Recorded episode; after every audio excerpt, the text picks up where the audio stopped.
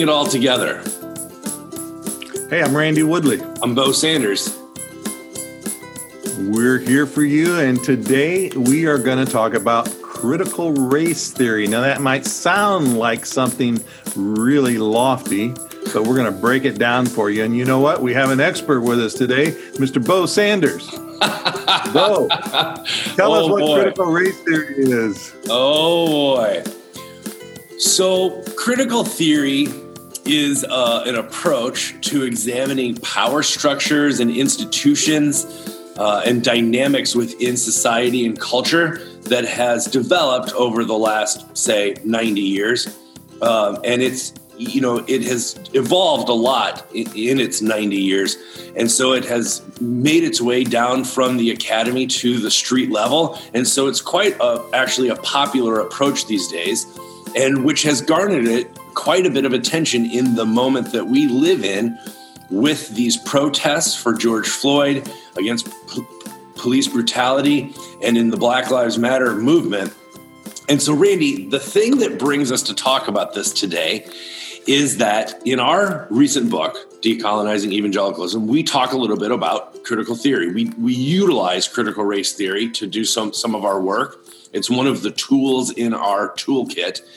And uh, so people have been sending us some interesting articles recently because, and this is, I cannot overstate how interesting this is. We wondered if this moment in time would be a chance for the evangelicals who've traditionally been against critical theory and critical race theory to switch tracks and to join the momentum uh, that is flowing in one direction right now.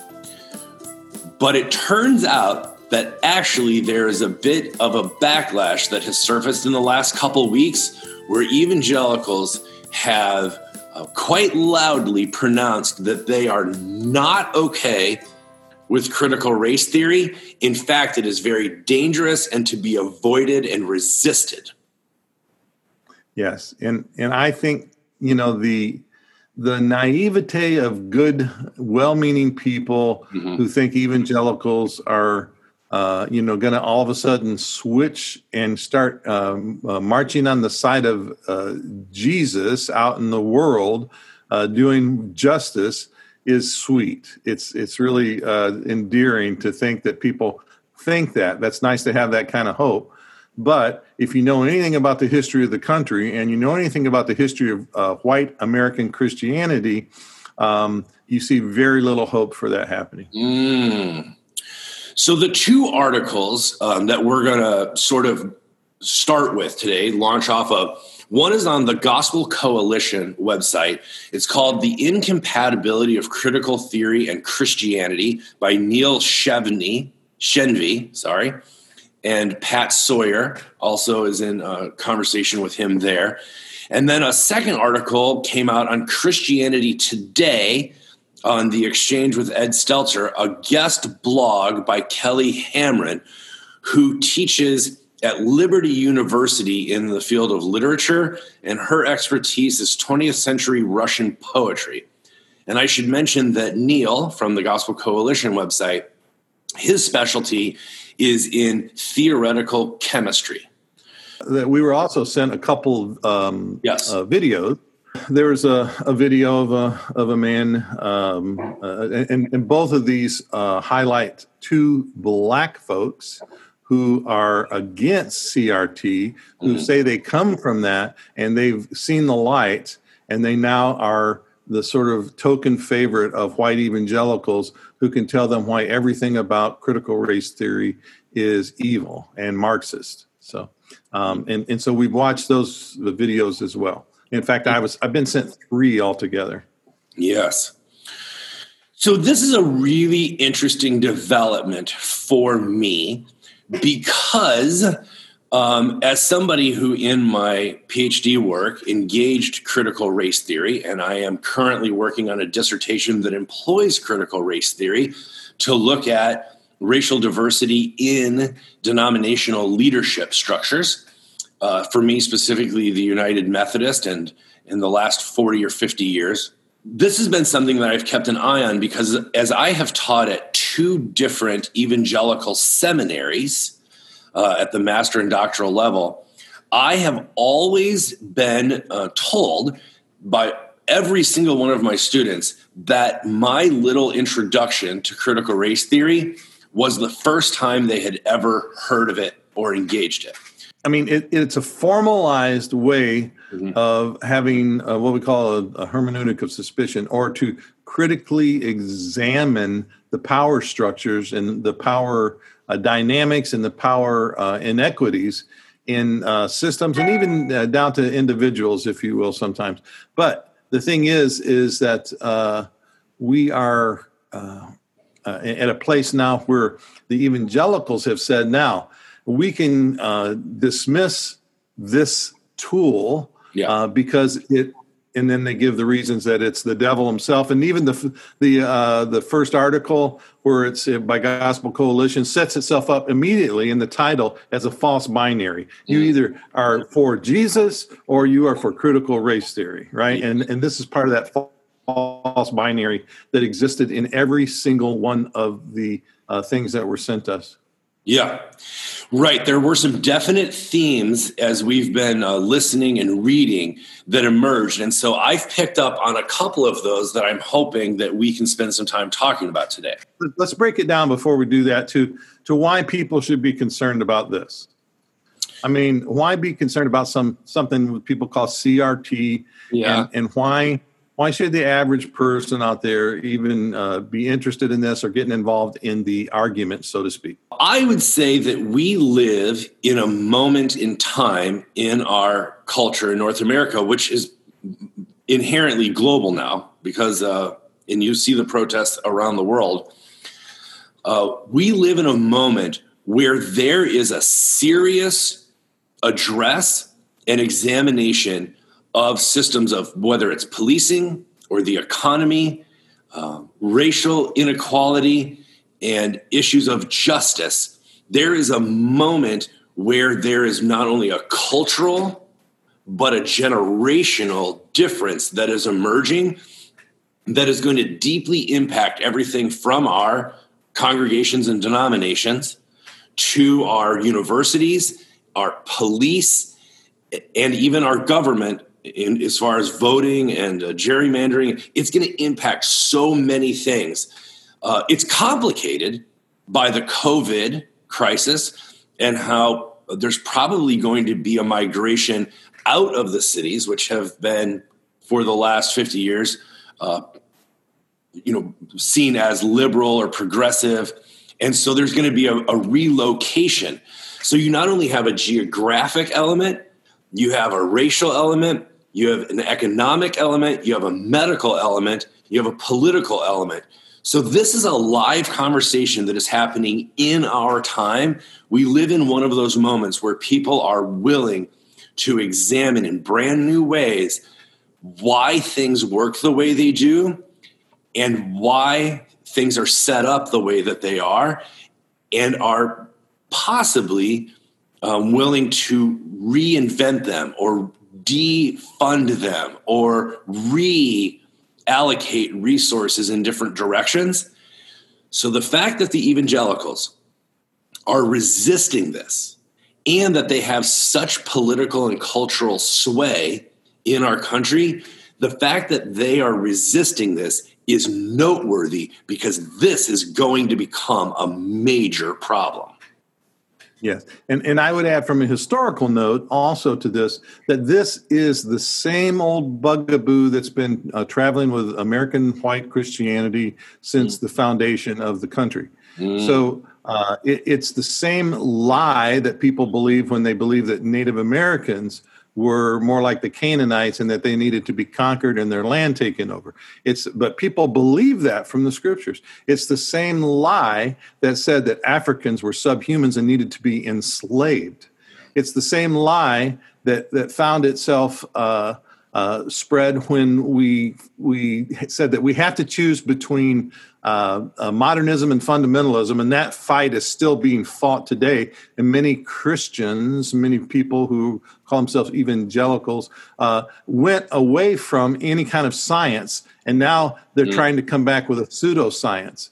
And and it's the same lie that's perpetrated that's that uh, is baked in the bread, if you will, of American white Christianity that continues to surface time after time after time, and this is just a new form of it. And so you need to be aware of what's going on. Randy, that is honestly that's a really helpful and important distinction between the form and the content. Because some of what we want to talk about today is the actual content. For instance, the issue of individualism is, is part of the content, right? Marxism is part of the content. But you and I are also aware that there's a there's a form issue, which is this looks eerily similar to every single point of resistance that that this group, the subculture of the evangelicals, employs whenever issues of power or or, or any uh, moment of the change is called for when they resist that, they always employ the same form. And so, yes, exactly. we, we want to give credibility to the content and actually engage that in uh, a generous way, I hope. But there is a cynical element where we say, look, this isn't our first time at the rodeo, and we've seen this before.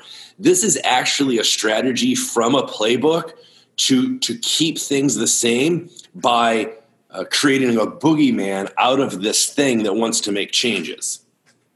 Yeah, and th- this is just a, a, form of retreat from dealing with the issue of racism mm-hmm. by a white supremacist mindset that would say uh, individually, right? So they, yeah. they, they, they, they will talk about individuals and you know and then they're so concerned about they, they think crt is about political correctness actually is what they really right. think and uh, and and and do you know what do you do in this time? You know the the uh, poor white people don't know how to respond because some people of color are telling them this and others are telling them that and oh i feel so sorry for them you know because you know they just don't know what to do and it's all about the individual rather mm. than the structures that create mm. this system as you remember from our last podcast on uh, white supremacy too uh, i said that structural racism does more damage than overt racism. Mm. And so um, they will not deal whatever they have to do. They will they will focus on the individual so they don't have to deal with the structure, right? Yeah. The structure that will actually make the changes necessary. Yeah. And this is nothing but white supremacy showing its face once again. Mm. Wow. So let's break this down into some some smaller parts, some some bite-sized chunks. So in both of the articles and in the the YouTube video, the issue of individualism was placed front and center. And so for people who don't know, and maybe they're not evangelicals, maybe they don't they're not insiders in that world, they may not understand how individualistic evangelicalism is. That when you have an understanding of whether it's salvation or the gospel that has the individual praise a prayer, the sinner's prayer, and that that person's name is written in the Lamb's Book of Life, and then they get they're saved and they get to go to heaven after they die. That individualism is the primary way of interpreting the world, experiencing the world, and engaging any new information. So, Especially unless you understand, what's that? Especially the scriptures. Uh, the scriptures, right? What does this say to me? What does God want yeah, from it's all about me. So, unless you understand the depth of the individualism, you might think, well, I don't know that it needs to be either or.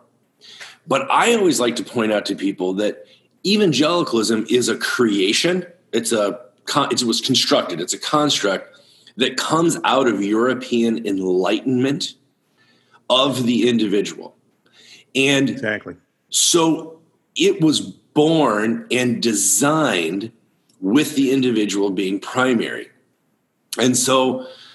Uh, it's it's actually impossible to overstate and i actually really appreciated that the things that we read and viewed and listened to this week that they were so clear about this they were very forthright about it Um, but it's one of those things that sometimes you can't, you know, you can't see the tree that's right. You can't see the forest because of the trees. And this for me is just an amazing starting point to say, you're because you already have that as your operating system, individualism, you can't also run a program that examines institutions, structures, and society as a whole uh, in, in, a, in a way that says that this is systemic because that spot is already occupied by the mentality of individualism. It just, it's already, the place is already taken. So you can't then take a program, to use a computer analogy, which I know is you love technology examples. um, you can't, you know, you can't plant two crops in the same hole, right? It's just that's just not how it works. Something's already there. And so you can't download this program of examining structures and institutions called critical theory and also have the operating system be individualism, they're really that, sort of incompatible. Yeah, it, it, it is incompatible, um, and, and, it's so slick. Yeah, that the way it's done, right? So, so um, one one of the things that uh, that the that we're trying to do, uh, of course, is to in our world today is to decenter whiteness. In other words, everything, which is very difficult because the whole country has been set up you know, uh, for white folks, right? And they love the individualism so much that they will go against reason. They will find a, a few token black folks out there who will tell them what they want to hear and make them comfortable because they will focus on the individual and not the structure. You, you won't hear those people talking about structural racism, right? Mm-hmm. So, uh, and, and, then it makes them uh, defy all reason that they have their, you know, uh, uh, six to 12 black folks out there who they found who are able to, you know, say, oh, we've seen the light and, uh, and, it, and it's all uh, trying to make us, uh, you know, um, uh, make us, they actually turn it around and say it's trying to make racism mm-hmm. rather than actually do away with racism. Mm-hmm. And they will embrace that and, and not look at the fact that, you know, uh, uh, uh, you know, I don't want to name a percentage, but let's just say, you know, 90% of all black folks who are voting Democratic and the majority out there on the street and the majority on the news feeds and everything else who are saying, no, it's time we tackle structured racism.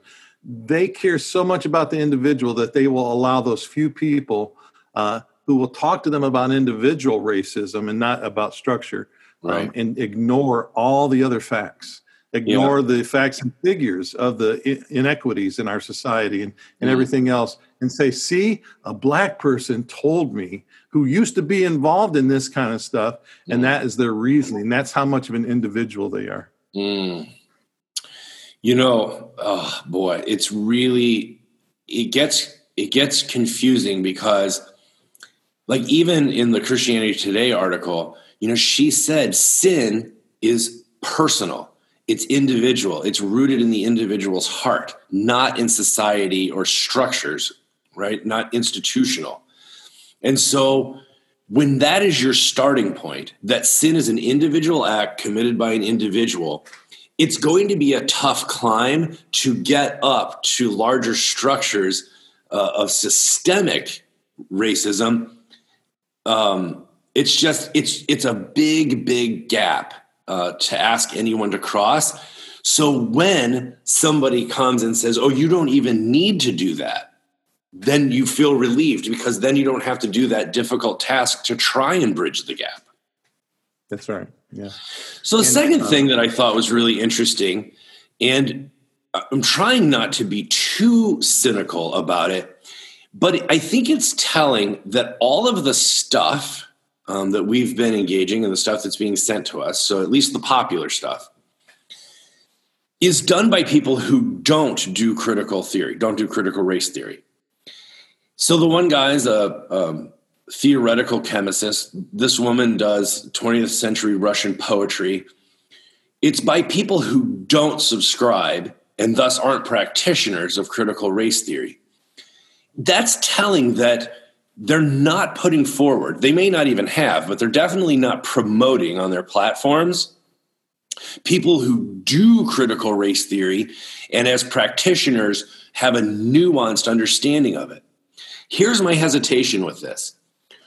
When you have a predetermined set of conclusions like evangelicalism does, right? Because that's fundamentally that's what it is, is a set of conclusions. Then you're not free to inquire in good faith wherever the road may lead you can't ask a different set of questions if in any way it's going to lead you to a different set of conclusions. So when the conclusions are predetermined, you only engage a new topic like critical race theory in order to find its flaws and point out its inconsistencies or its limitations and expose it for why you shouldn't do it. So that that's a cynical move, right? That's creating the boogeyman of critical race theory because you didn't actually enter in in good faith with an open mind in order to engage it. You were only looking for how you could discredit it or how you could um, get out of doing it. And so it's just really telling that every single thing that we're sent or that we have found is is against critical race theory by people who don't do it and they can't put forward a single proponent of it, that tells me that they have not entered in with an open mind, an open heart, in order to actually uh, engage the subject in a, in a in an integral way. Yeah, and that that's an important point, and it gets back to the idea of the binary, right? Right. It's either this or this. You have to choose. Yeah. Right? And, and and and we don't know it well enough to understand how it may be nuanced, and so you know, at a cursory look, you know, I can just point out all the the the stuff that's boogeyman, yep. you know, and then uh, and, and then make you choose. And it's based on fear. It's fear mongering. Yeah.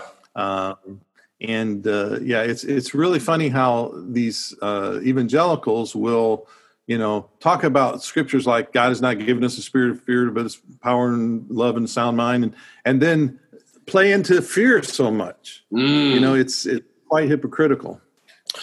So, speaking of the boogeyman and fear, the thing that they uh, are really fascinated with is the cultural Marxism. And what oh, I think is happening in that is it's it's very much a red herring. And so I'm going to do two things. I'm going to try a positive and a negative.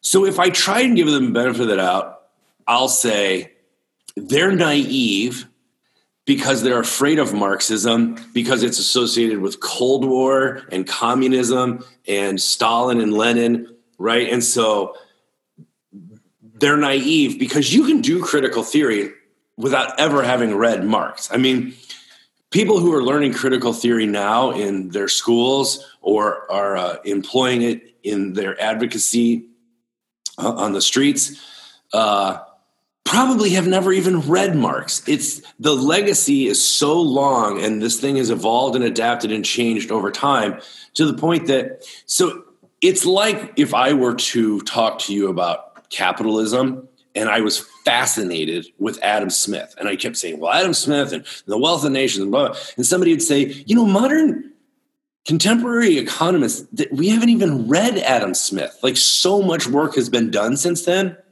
so if I try and read that in a positive way, here's what I came up with, Randy. Because evangelicals are so fascinated with founders like Jesus or John Calvin or Martin Luther or John Wesley, because they're so focused on founders, they get distracted in their naivete and their unfamiliarity with critical race theory. And so they're fascinated with the founder, and so they point to Marx. So that's the best I can come up with as a generous reading. Here's what I really think is going on. I think that they know it's a big dog whistle that will mm-hmm. scare their readers because Marx is associated with anti American, anti capitalist, anti democracy, uh, Cold War, uh, and so it's the enemy. And so they know anytime they drop Marx, it is going to be a dog whistle that will elicit the exact response from their listener or reader that they're hoping for, which is to say, we're not interested.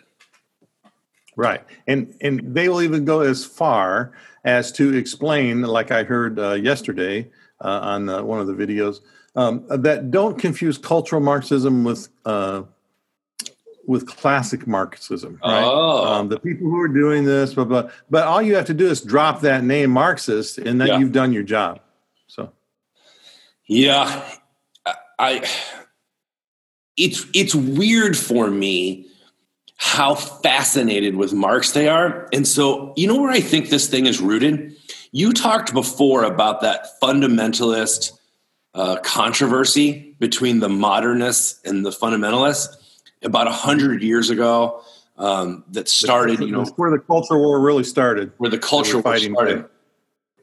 So Marx gets lumped in by uh, many people with this group called the Masters of Suspicion, people who lived in the 1900s who said something's wrong with society and there must be something going on behind the scenes. So Freud in psychology, Nietzsche in politics, Darwin in science, and Marx in the economy and some would throw in Feuerbach with religion, but these five guys, let's call them, so impact their their work in the 1900s was so influential, or the 1800s, sorry, that it impacted the 20th century deeply. It- It's mm-hmm. so deeply that people generally know one or two things about each of those figures: Freud, Marx, Nietzsche, Darwin, and, and Freud, they know something just generally about that. But evangelicals have set them up as the bad guys, and they have one line responses for each of them. So for Freud, they say, I don't want to sleep with my mom. For Darwin, they say, I didn't come from apes. For Nietzsche, they say, God's not dead. For uh, Marx, right, they say communism. So they've learned in one fell swoop to dismiss all of those masters of suspicion and so it's a hundred years, Randy, of ignoring this whole line of thought that says something's wrong with modern industrial society, the inequalities, the injustices, the the the economic, the environmental, something's wrong. And so by dismissing that entire school of thought, right, which I think is the basis of critical theory, examining the bigger structures instead of the individual by dismissing them so you know quickly without engaging their thought there really is a depravity just a real lack of mental engagement in evangelical subculture and mark Noll has even called this the scandal of the evangelical mind is that they actually don't want to be educated about these things Right, and and ignoring uh, people who ignore. What do we call that? Ignorant. Ignorance. Ignorance. Whoa! I didn't. I didn't see that. As my grandma used to say, ignorant. Yeah, you don't care to know, which to me is. Uh, let me let me theologize for just a second here, if Okay. you will. And I did. We I actually did this in our our book, but um, the opposite of love is not hate, because hate uh, in, involves passion and attendance. You have to tend tend to hate, you know. Mm, But to ignore, to uh, uh, to to to be have willful ignorance about something is the opposite of love. You are not attending to the world that you've been put in. So um, I just throw that out. there. mm, You know, these are the people who claim to love Jesus the most. yeah, and be lovers of truth. I mean, if if anything, right? You know the truth, and the truth will set you free. But if you say, "Well, Jesus is the truth," then you don't have to look at these other truths. Right. We everything we need is found in this one book. Yeah. And, So and how many points did you have again? You had, I know you've got done Four. two because I've, I've got three. I've done three so far. The my All right, fourth- I, I have a couple Yeah. too afterwards if, if you haven't covered them because I don't know what your points are. well, my fourth one is actually your point about the difference between diversity and race. Oh, you didn't do three though. Yeah, I did Marx, and then before that was scholarship, and before that was individualism. Oh, Marx was your third. Okay, yeah. so okay, so so point number four. Uh, sorry. No, no, I'll I'll do points five and six, uh, and, and then we'll have uh, six points that we did together. All right. So as long as we're talking about cynical moves, and I hate that this is even in my mind. I really don't like that I have to be this suspicious. But I think you made an amazing point a while ago to me, and you said it on our last podcast, which is that evangelicals prefer diversity, talk about diversity in a positive and constructive way, celebrating that, to actually dealing with issues of race. And what I'm seeing emerge right now is really actually making me nervous, which is that because of the legacy of colonial missions, evangelicals have made a lot of converts. And in that leg, the, the descendants of those converts is a great racial diversity. It's actually a cultural and ethnic diversity that's actually pretty impressive, actually. But because of the things we've already talked about, they would prefer to focus on the positive aspect of ethnic diversity rather than deal with the issue of race. And so that for me is something that makes me very nervous because to use my analogy again, once you already have something plugged into that slot, you you aren't looking for something else to also plug in there. It's already the place is taken. Right. These things intersect. Uh, yeah. By the way, but come back around and, and spin off of each other. But but j- just a point to and, and you can finish the, your thoughts. But just a point to this idea that um, even or that evangelicals are very proud of, of the mission work of the various peoples around yeah. the world. Um, I want to say that um, that is not diversity. That's more about uniformity than it is diversity. As my grandma used to say, you can put a cat in the oven, but it don't make it a biscuit. Right? you can put all different kinds of people together in, in in a room of different colors and different ethnicities, but that doesn't mean that there's real diversity. Interesting. Because they only accept them if they um, act and look and think like them. And by looks, uh, they can't you can't change your skin color, right? But you can change how you act ethnically, culturally, etc. Um, and uh, and that is the legacy of uh, the history of missions around the world. Yeah, and that goes back again to the fact that you know evangelicalism is slippery to define.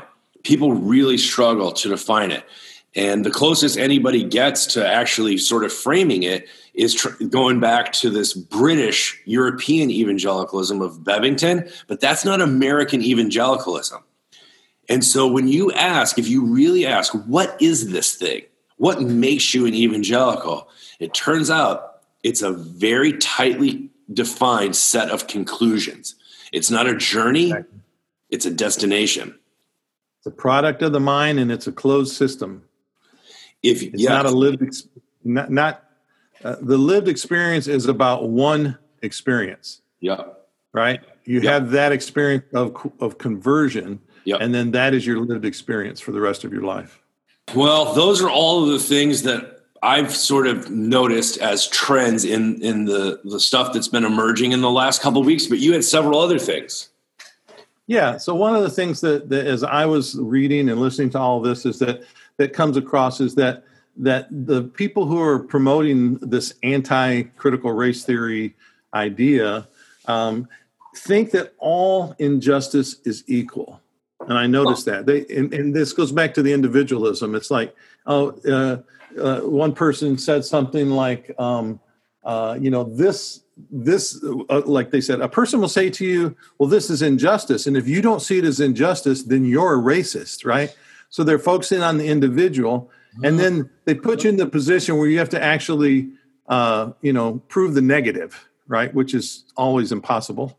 You have to you have to prove uh, that um, uh, that the that you are um, saying something that is true when they don't see it is true. Oh. So yeah, so so it's like my injustice is the same as yours, and so things will be said like you know, uh, like I heard the um, uh, the good uh, uh doctor uh, say, um, you know, is there have been too many people killed by police, and then he will say, and too many citizens have killed policemen.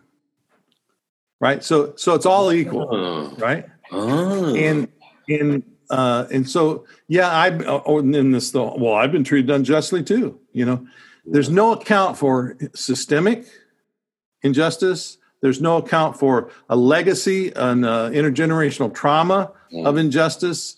You know, 500 years of injustice against a certain people, or or 400 mm. years against an injustice against a certain people, and, and, how that has affected things. It's still, and this again is intersectional with the the uh, individual, but it's like everything is the same. You know, uh, when, when one thing is done wrong, you know, well, okay, that's wrong, but it doesn't mean that the other thing that was done wrong is related to it, right? Randy, that is so, um, fascinating. Um, yeah. So Side all, note, all injustice. Yeah. Side note, I saw an amazing uh, thing that was put out this week that says, you know, this phrase that's being bandied around about one bad apple or just a couple bad apples?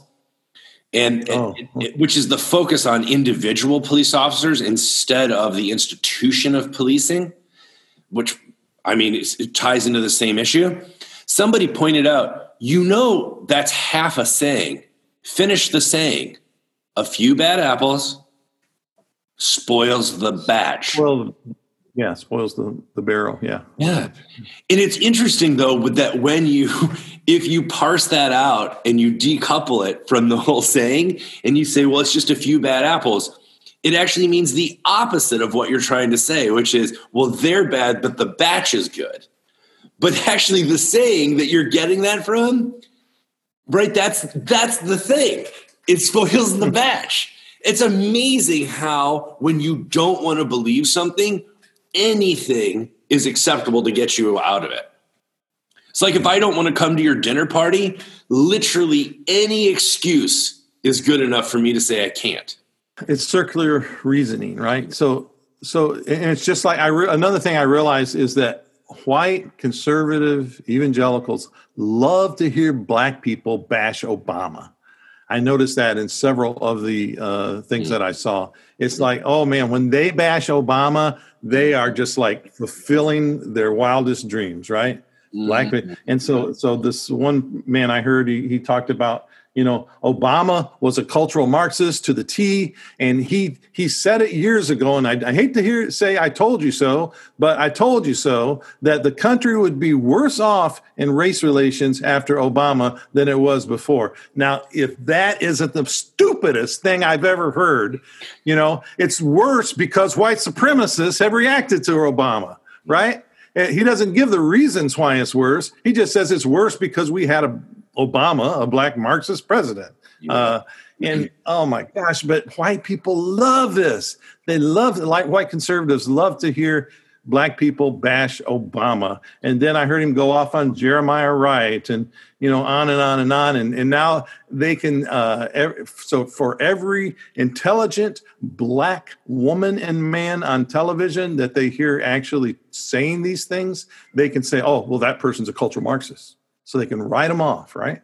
Mm. So they're giving them exactly the ammunition that they need to ignore the problem. Another point I had uh, is that Jesus himself, it's very easy to see the template where Jesus used what we would say is some uh, elements of CRT. Yes. You know, true. He uses it over and over again. And, and one of the first places I thought of was in Luke 4. Yeah. So uh so so here's Jesus at his hometown and they're happy and they're saying, you know, we're, you know, uh we we've been given all this gift from God and and uh and they want Jesus to perform miracles like he did in other places, but he says, you know, hey, let me tell you something. There was a woman who was a widow, and uh, she was a Syrophoenician. And uh, you know what? There was a lot of widows who were starving in Israel. Jesus is right; he's he's come to pick a fight. Mm. And uh, and and guess what? uh, but God sent Elijah to that woman so that she could continually, you know, have oil and make bread and and uh, you know, and then and then he gets even worse. He digs deeper. He mm-hmm. digs his claws in deeper, mm-hmm. and he says, you know, there were a lot of lepers in Israel during the time of Elisha, but God sent Elisha to who? To a a a, a, a, a an oppressor, a centurion. Mm. Um, and uh, uh, Naaman uh, was was part of the occupying force at that mm-hmm. time, and and and so Jesus is just using uh, this. There uh, now we know race was not a theory then, but it, there was definitely this sort of otherism. There's always been a cultural otherism, mm-hmm. and he was using this to show them. He was mm-hmm. using this the stories of their own uh, uh, scriptures yeah. to show them what races they were. Yeah. And and the power dynamics involved in this. And so, you know, Jesus is pointing pointing this out. He uses it in John chapter 4 with the woman at the well. He mm-hmm. uses it in Luke 15. He there's places throughout the scriptures where you could actually put this template of critical race theory and say, mm-hmm. look at Jesus is using elements of this right now. Yeah. That I love that because you know jesus' use, use of parables and also some of his, his rhetorical devices um, you've heard it said but i say to you uh, the way that he mm-hmm. read the sacred text of his time sometimes even against itself he would edit it as yeah. he as he said it again uh, but even in that story that you were saying, you know, he starts by reading Isaiah, uh, the Spirit of the Lord is upon me to preach good news to the poor, sight to the blind, freedom for the captive. And people are saying, that's me, that's us, because we're oppressed. And then he says, but not just for you, for all. And they said, How dare you, sir? And they tried to drive him out of town. The interesting part, the interesting part of some of the stuff that we read this week is that um, people have gotten very distracted by the language of the oppressed and the oppressor as if they are only those two camps and they are not overlapping at all. That's part of that false binding, which should be one of our. That should be our seventh point, by the way. Okay. Because uh, it's seven's a great number. So it's uh, true. so it's just you know, but even in that story, uh, the audience that he's talking to, they are oppressed. They are occupied by a military force from a different place. Right? The Romans have occupied them, okay. so they're oppressed. But then he says, "This is for all." And they become oppressors. And this is actually a perfect uh, picture of how we participate in systems, both as oppressed and complicit in the oppression of others. Absolutely. And, and, and this is part of that idea of the, the equation with Marxism, right? So Marx basically said there, you know, there are workers and, and, and then there are bosses. This is in our own vernacular, right? Yeah. So the corporate kings, the corporations, and you know, and those folks, and um, and so they equate CRT and they say you're either oppressed or privileged, right? Yeah. And that's a that's a very easy binary to sort of place yourself in and say which are you? And of course nobody wants to be the oppressor right? But if we understand that there are degrees in our lives our multifaceted lives in which we are both oppressing and uh, being oppressed yeah. then it's easy for all of us to say we're all human beings but again all injustices are not equal. Mm. and so we need to understand that as well. Oh boy do you think we've said enough? Maybe. I mean, it is a, a little bit of a highbrow conversation, but um, but this we folks, this is the new ammunition for the for the culture war right now. We're talking about it. You're going to probably see more and more about it. It's starting to be published in Christian magazines and by Christian Co- Gospel Coalition and people like that. And they are out to stop anti racism.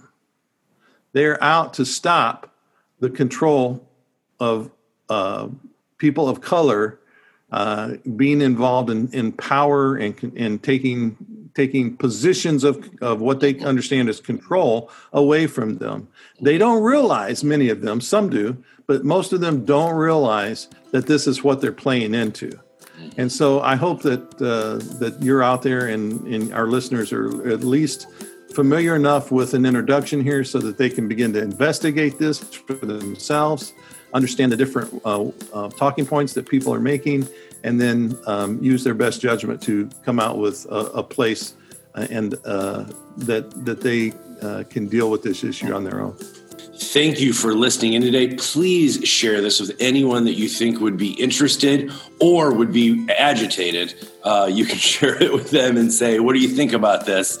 Uh, you can comment on our Facebook page. You can comment below in the show notes on our website, or you can email us connect at peacingitalltogether.com. We especially want to thank our Patreon supporters. We've picked up a couple new ones this month, and that's fantastic because we need the help. We had to renew all of our licensing fees and our hosting services. And so we actually have some bills we need to pay. So if you like what you're hearing, if you enjoy this conversation that we host, please support us on Patreon, peacing it all together, P E A C. You can find a link down in the show notes. We'll also link to these two articles we've been talking about and anything else that becomes relevant uh, as we go to press. Yes. Thanks for joining us, everyone. Peace out.